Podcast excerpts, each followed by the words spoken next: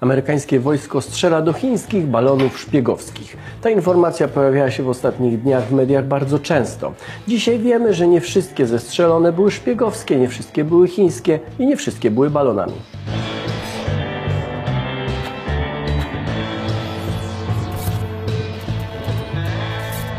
Nauka to lubię, staramy się zbierać fakty, a tam, gdzie nie wiadomo jak jest, mówię, że nie wiadomo jak jest. Tutaj tych niewiadomych jest sporo.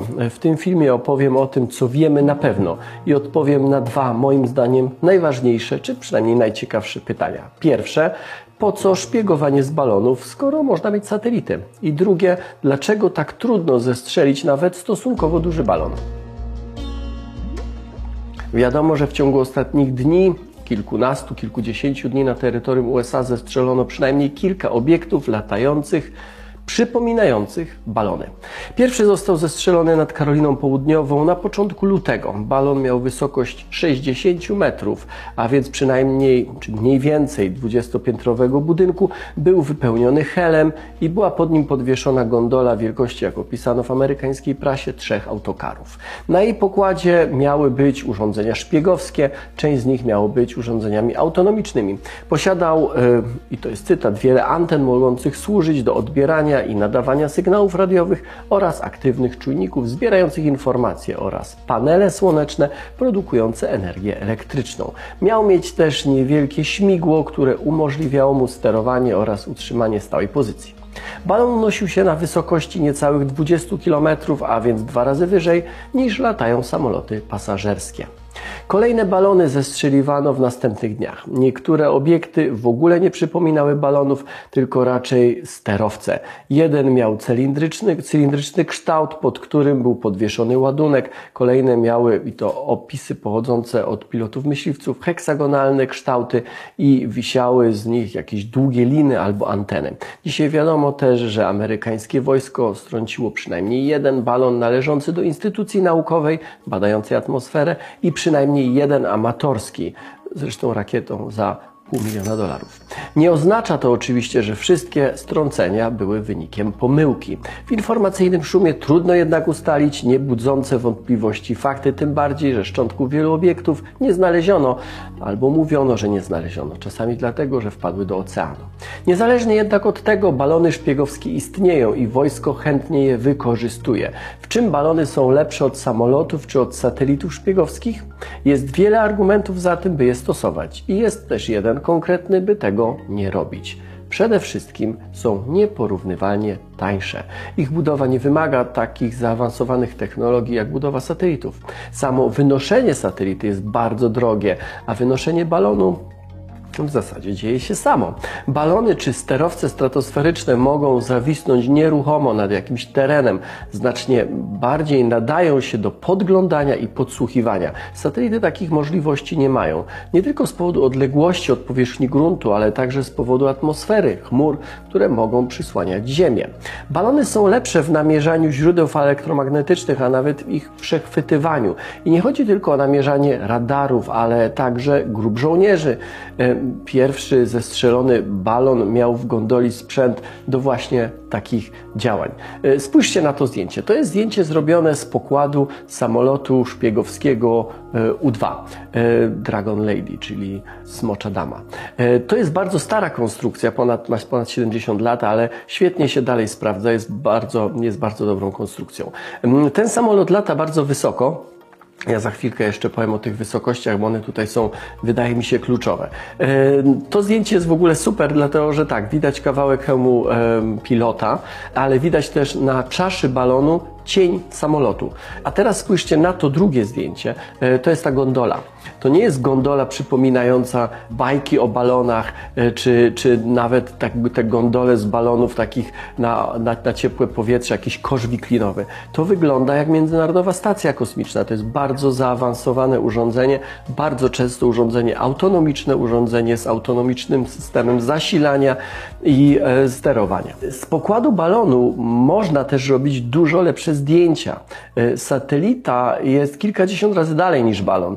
Nawet gdyby tam zainstalować bardzo dobry sprzęt optyczny czy nasłuchowy, to coś, co znajduje się na niskiej orbicie Ziemi, nie wisi jednak nad punktem, tylko cały czas krąży, a pomiędzy byciem nad tym samym punktem e, ponownie, powtórnie może minąć kilkanaście godzin, a nawet więcej. Są oczywiście satelity, które wiszą nad jednym punktem, ale one znajdują się kilkadziesiąt tysięcy kilometrów nad Ziemią, kawał drogi. Do nich e, sygnały na przykład radiowe z Ziemi nie docierają albo wcale, albo docierają bardzo, bardzo osłabione. Do kontroli balonu można także wrzucić więcej sprzętu niż na pokład y, satelity. Z kolei samoloty, na pokładzie których też może być odpowiedni sprzęt, są łatwo wykrywalne dla radarów, podczas gdy balon bardzo trudno jest namierzyć. Balon daje więc więcej możliwości dokładnej obserwacji. Y, przy tym jest nieporównywalnie tańszy. Niestety jednak da się go zestrzelić, co w przypadku satelity jest co prawda możliwe, ale nikt by tego raczej nie zrobił z obawy przed rozpętaniem wojny. Zestrzelenie balonu, który jest nad terytorium USA, to jest zupełnie inna historia. Szczątki takiego zestrzelonego obiektu albo w jakiś sposób uszkodzonego balonu można przejąć i zbadać. W przypadku satelity, nawet gdyby go zniszczyć, żadnych szczątków nie uda się zbadać. Zresztą w szpiegowaniu przez balony satelity także uczestniczą, bo informacje informacje z pokładu balonów są przesyłane do satelitów, a dopiero później satelity przekazują je dalej na Ziemię.